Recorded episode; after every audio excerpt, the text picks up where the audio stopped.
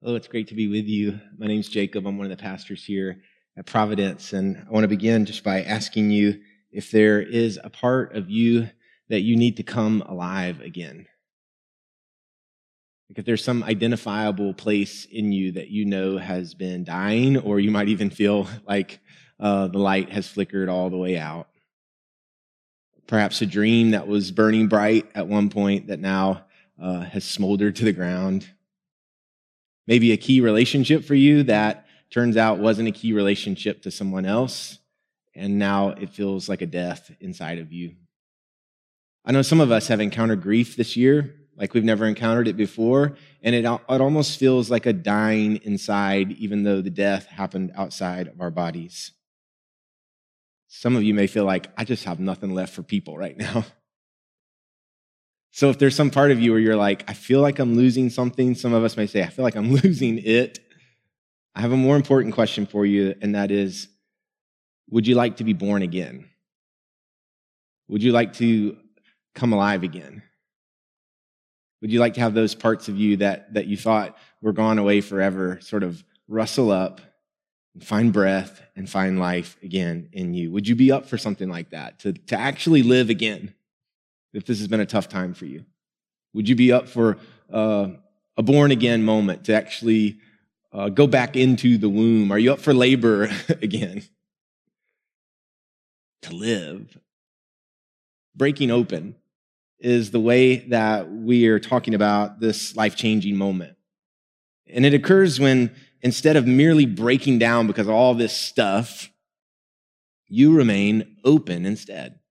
Open to God, open to other people, open to the possibility of something new happening in you, open, open to a full transformation of your life that's actually life again. So I don't know where you're at, but if you approach this video or this worship service today and you're really tired or really broken or really numb, breaking open is the way for you. And if you approach today and you're like, that's not me, I'm expectant, I'm hopeful, maybe you got up today and you're like, this is a good day, this is the day I want to encounter, then breaking open is the way for you. For a moment, I want to speak to a group of people I know you're watching and you've come to this place in your life and you're like, I didn't know I would come here, but I'm at this spot where I want what Jesus wants and that alone. Like you've just come to this spot you were expecting. You're like, I really want what Jesus wants. I want to give all of my life to him, then I want to tell you about the Jesus way, which clearly involves breaking, breaking open, breaking open for the whole wide world. So today, what I want to do is walk you through some verses in the book of John. We'll be in the first uh, book, be in chapter three, and then a little bit later, in a few minutes, we'll be in chapter 19. If you have a Bible and want to look at that, they'll all be here on the screen for you. And John is in the New Testament of the Bible, so that's sort of the second half ish of the Bible. The, the New Testament starts with these four books that are called, uh, the progression you may recognize, they're called Matthew, Mark, Luke, and John. That's how the New Testament starts. And those books uh, were written by people who bear those same names Matthew, Mark, Luke, and John. And in them is where we learn about the story of Jesus. It's where we're told all about Jesus' life. That's where you find those birth stories of Jesus and and uh, what he did with the disciples. And clearly, uh, we're told about his breaking open moments uh, on the cross and then the tomb that was uh, broken open on Easter Sunday. And if you look at them, those four books, Matthew, Mark, and Luke, to me, they all seem to fit together, those three books. And people who study them, they, they say that they come from a similar place. Actually, a similar source is found for Matthew, Mark, and Luke. So I like to think of Matthew, Mark, and Luke like as if they were uh, in the books, as if they were brothers. and if that's the case, if Matthew, Mark, and Luke are brothers, then John, the next book, is like their intense cousin who just comes to visit every once in a while. Now, it's just my opinion, but I've read these books hundreds of times. And when I get to John, he writes with an intensity and a focus as if he really has something he wants to tell us about and it's really clear what it is. He wants to tell us all about Jesus. When you read the pages of John, actually, it's like when you read the very words of John, it's as if he's saying, I met Jesus. I encountered him. He, he says, Jesus loved me. In fact, John self refers to himself as the disciple who Jesus loved. That's his identity. He's like, Jesus loved me and Jesus loves you. And he's like, I really want to tell you about him. I want to tell you about who he really is, what he really said, and what he really meant by the things that he said and did and did. Now, when John wrote his account, he didn't separate it out into chapters like we have today. We're going to look at chapter 3 and chapter 19. He just wrote it out. He just wrote his story, his experience of Jesus. So later, some people came in and made chapters and verses, so we'd have better handholds and better be able to talk about it. But one of the most famous stories in the whole Bible, and at least the most famous line in the whole Bible, is found in John's writing in chapter 3. And we'll get to that famous line in a moment, but I want to start at the beginning of chapter 3. It says, Now there was a Pharisee, a man named Nicodemus who was a member of the Jewish ruling council. Now, some of you have been with me before and we've talked about this man, but for some of you, you're hearing this name for the first time Nicodemus. It's a great name. Uh, it's not too common in naming kids right now, but it's a good one. Uh, so hold on to it today the name of Nicodemus. And what I always like to remember about Nicodemus is found in this line right here is that he was a member. Now, I don't have time to tell you all the things, and I don't know all the things about what it means to be a Pharisee or a part of this Jewish ruling council, but I want all of us, as we're listening, to get the picture that Nicodemus was a member. He was in. He was a part of all that was going on in what we would call the church. They didn't have that name yet, but to use our terms, Nicodemus was a member of the church. He was way in. He was uh, a member of the religious people, the, a member of the religious practices. He went to the religious schools, and now he sat on the highest court of the religious people. I mean, if anybody was a member, Nicodemus was a member. Verse 2 says, He came to Jesus at night and said, Rabbi, we know that you are a teacher who's come from God, for no one could perform the signs you're doing if God were not with him. Jesus, in John's story up to this point, so in John chapter 1 and chapter 2, has basically done two notable things, and it's important to understand. The first is at the end of a killer wedding party, when the wine had run out, Jesus, under the instruction of his mother, turned six stone water jars, 30 gallons each, into six stone wine barrels, 30 gallons each. Like if you had this buddy in college, he would be a legend. And Jesus goes down in Capernaum party legend as the guy, I'm just telling you what the Bible says, who brought the best wine at the end of the shindig. The second thing that Jesus has done up to this point in John chapter 3 is he comes into Jerusalem, makes a whip out of cords, drives out the people who are in the temple court selling cows, sheep, and doves. He turns their tables over and he tells them to get out of his father's house because it was never meant to be a marketplace. It's supposed to be a place for prayer. The religious folks who are there say to him, this guy who's trying to change their economy and change their marketplace system in the temple, which is a holy place, they say to Jesus, Who are you to come in here and change this? Jesus has an interesting answer. He says, Tear the temple down. I'll build it back in three days. Now, keep in mind, it has taken 46 years for them to build the temple. And Jesus says, This thing falls down, I'll raise it up in three days. It doesn't go over well. So Jesus, I'm sure, has done a bunch of other stuff in his 30 years up to this point. But all that we know really in the first chapter and second chapter of John is he gathered some guys around him. He turned a bunch of water into wine, and people thought it was super cool. And he turned over the tables in the temple and stirred up the religious people. That's when Nicodemus shows up. Remember Nicodemus, a member. Nicodemus comes to Jesus at night and most people make the assumption that Nicodemus, who was the eventual part of the group who publicly criticized Jesus and had his execution come to fruition, that he comes nighttime meeting to be sort of under the radar, incognito, to ask Jesus some questions. Nicodemus, in this moment, clearly is seeking. Uh, here's what a seeker says. A seeker says, I don't understand everything that's going on. Uh, a seeker says, I wasn't brought up in this. I don't know what you're talking about. Why did you make more wine? Why'd you turn the tables over? The whip, what was that about? Nicodemus is saying, I don't really know who you are, Jesus, but I'm drawn to you. Nicodemus catches our attention because what we see in him is someone who was already in. He was a member, but he was also seeking. He'd been to Sunday school, but he still hadn't found what he was looking for. I love this. You can be a member and a seeker. We've talked about this a bunch because it's sort of what our church is about. At Providence Church, we're relentlessly committed to the person who's seeking, the one who feels disconnected from all this, the one who's like, What are y'all talking about? The one who's like, How do you make sense of this Jesus? The person who feels disconnected from the church, disconnected from God. That's our passion, it's our focus. I received a note from someone this week who watches online who said, I feel really lost, but I'm drawn to the Jesus you're talking about. I responded, Keep asking the questions. Keep seeking. I got another email from someone last week in another state. And he said, I had lost my faith, but I found it again in Jesus. It's so cool. People are still seeking Jesus. Some of you watching right now, you're like, I'm seeking. I'm trying to figure this out. I'm somehow drawn. Why am I watching this video? Why am I taking this time?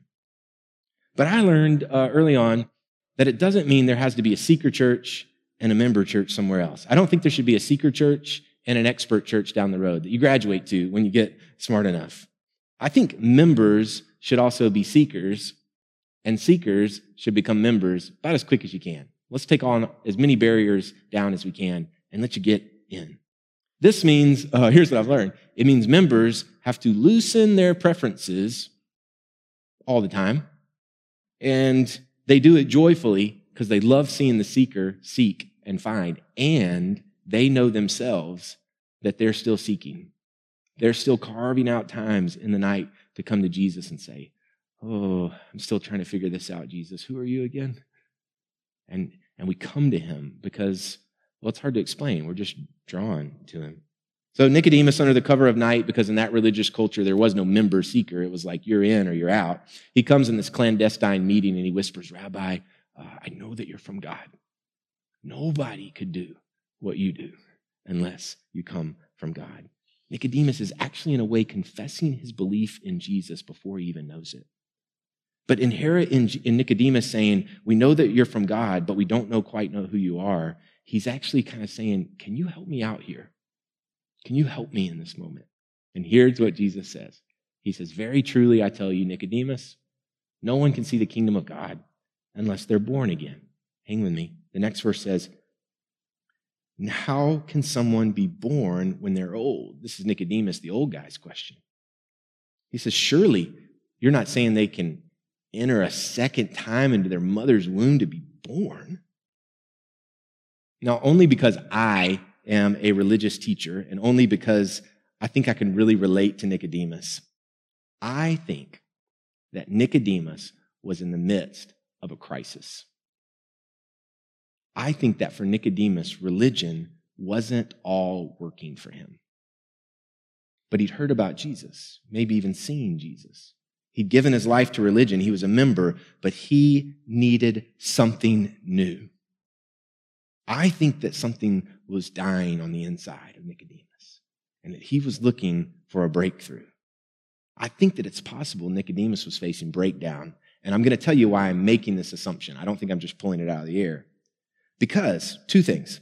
The thing Jesus says Nicodemus needs is a new birth. So he encounters God and, and he says to him, You need a new start. You need to be born again. You need a whole new life. Verse three, it says, You can't see God unless you're born again.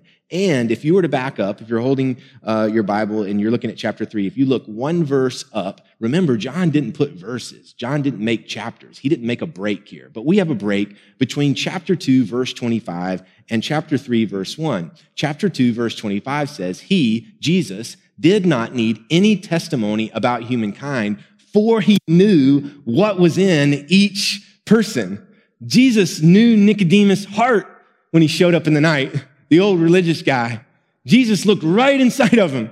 Jesus knew exactly what was going on. And he said, Nicodemus, you, you got to be born again. You've got to come alive again. There's some things in you that have to wake up. There's some things that have to be stirred. There's some things that have to break, even break open. And Jesus is inviting old Nicodemus, the religious guy, to a new birth, a new way, like a baby coming into the world naked and afraid and crying, but the crying is breathing again. Jesus is inviting Nicodemus to that. And that's why I think Nicodemus came at night. Because if he didn't encounter Jesus, he knew everything was going to break down for him. He knew he was at a spot. It, he saw in Jesus this power a power he had never seen before. Water into wine? He saw in Jesus an authority that was more authority than any authority he'd ever been in, and he'd been around all the authorities. You're turning over tables in the temple. Nicodemus knew he needed something. But when Jesus said to him, You're going to have to be born again, old religious man, Nicodemus said, How can I do that when I'm so old? He was probably 40. He says, he says, how can I do that? And it's the same question we ask. It's the same question we ask. We say, I got too many wrinkles. I have too many miles under my belt. You may not be old, but you would say, I've got too much buildup, too much stuff, too much thing, too many things that would have to change for me to be born again. And Jesus begins to explain to Nicodemus that what he is talking about is not bound by physical limitations or time constraints.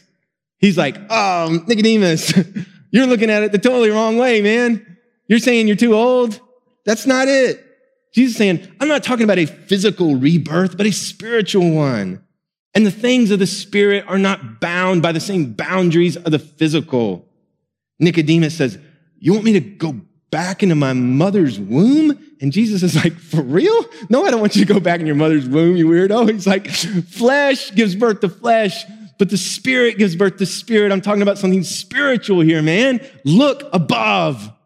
You've read all the books, you've studied, you've been in all the meetings, you rule on the court. I'm talking about something spiritual.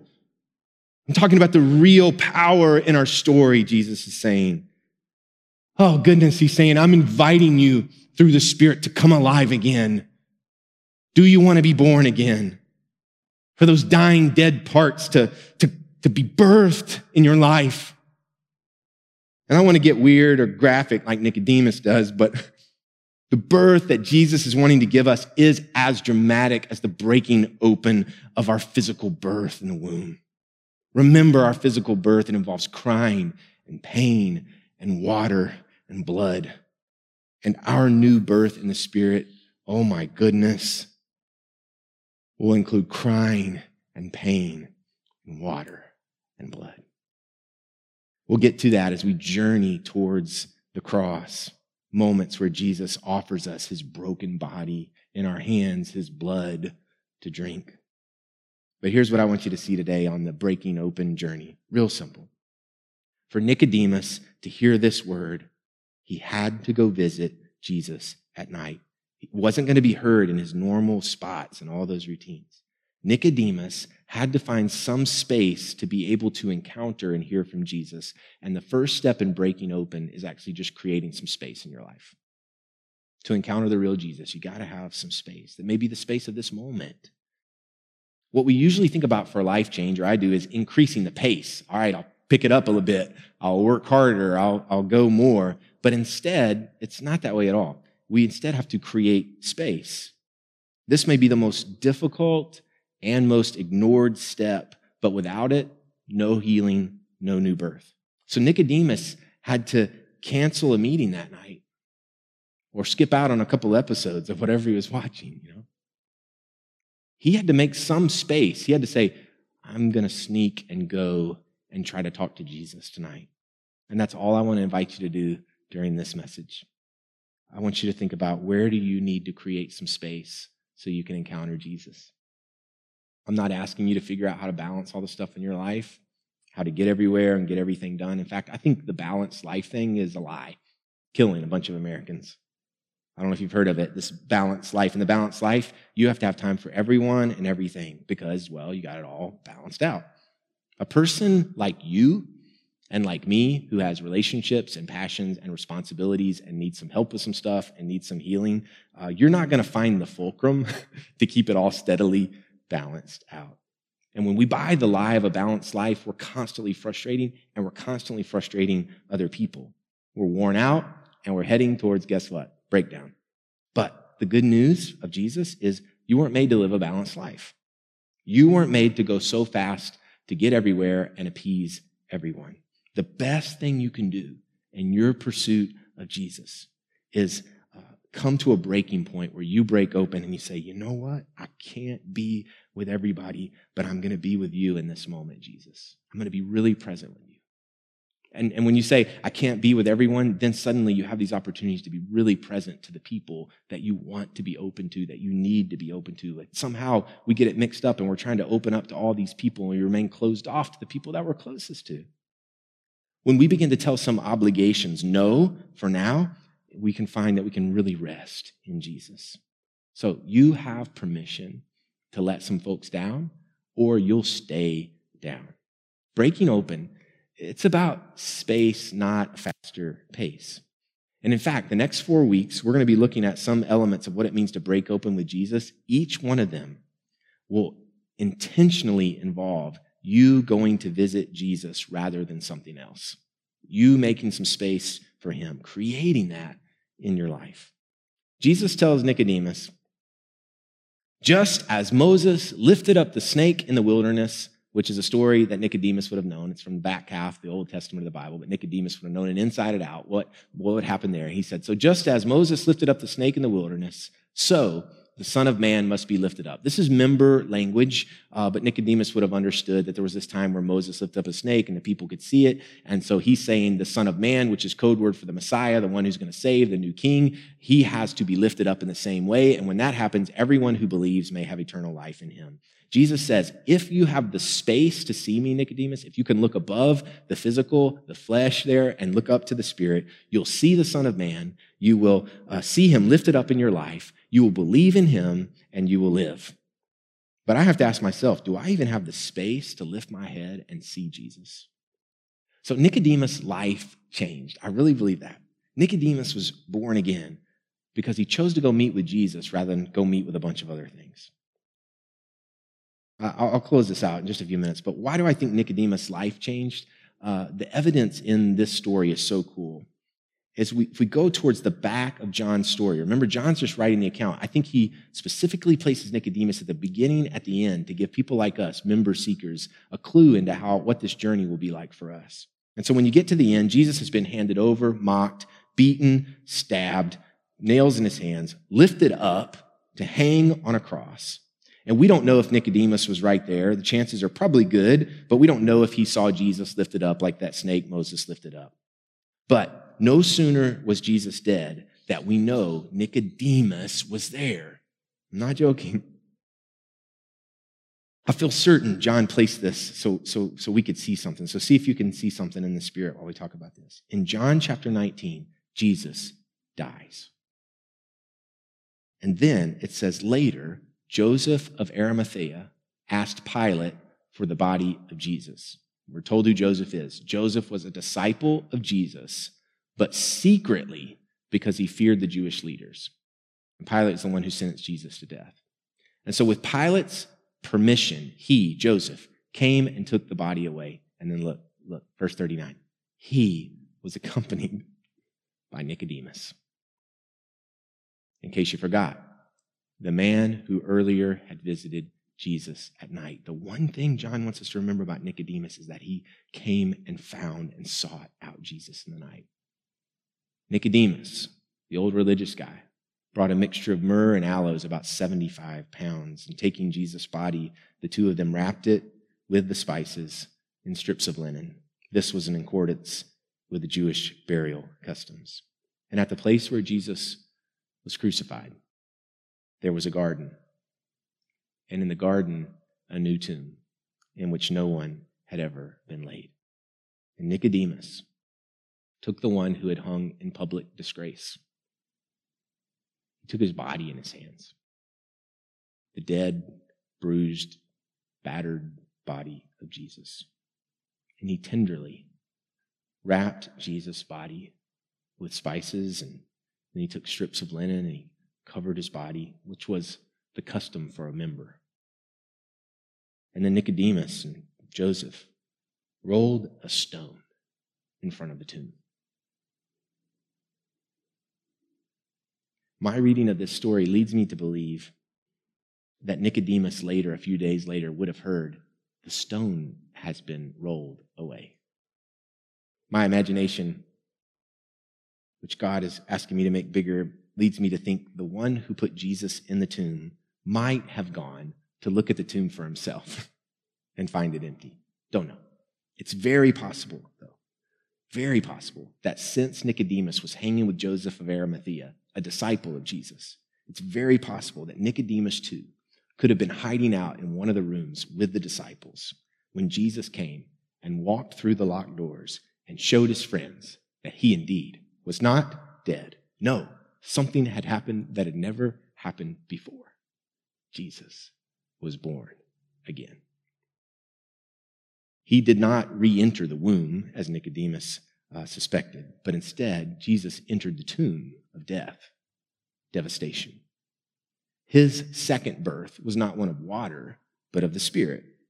The Spirit woke up Jesus' bones. The Spirit made blood that was stagnant in his veins start running again. And he got up and walked into the light. This is a crazy story. It is the foundation of the Christian faith. And some of you, while you're hearing it, are like, oh my goodness, I believe it. And I imagine that Nicodemus could have actually seen Jesus die and touch his dead body and then see Jesus reborn and touch his body alive. Jesus says, Very truly, Nicodemus, I tell you, no one will see the kingdom of God unless he's born again. I don't know about you, I want to be a member I want to grow every day. I want to come every week. I want to study the scriptures, even the hard ones. I want to hear the stories over and over again. I want my burial to be a Christian burial with the rituals that go, go with it. And I never want to stop seeking Him. Oh man, I don't know. I want to be born again. I know there are a bunch of members watching this who are still seeking. You've been faithful during these months of pandemic. You've been in this a long time, but something's happened to you in the midst of this where some things have felt like they were dying. Now they're coming alive again. And I want to ask you, members, do you want to be born again? And some of you mm-hmm. watching have not yet had the chance to meet you. You've never come in these doors, and a bunch of you never will. It's okay. But you're seeking. You're seeking. Why are you watching this? Why did you hang on? This sermon's a little bit longer than usual. Why are you here at the end? It, it's because you're seeking Jesus. And so I want to ask you, do you want to be born again?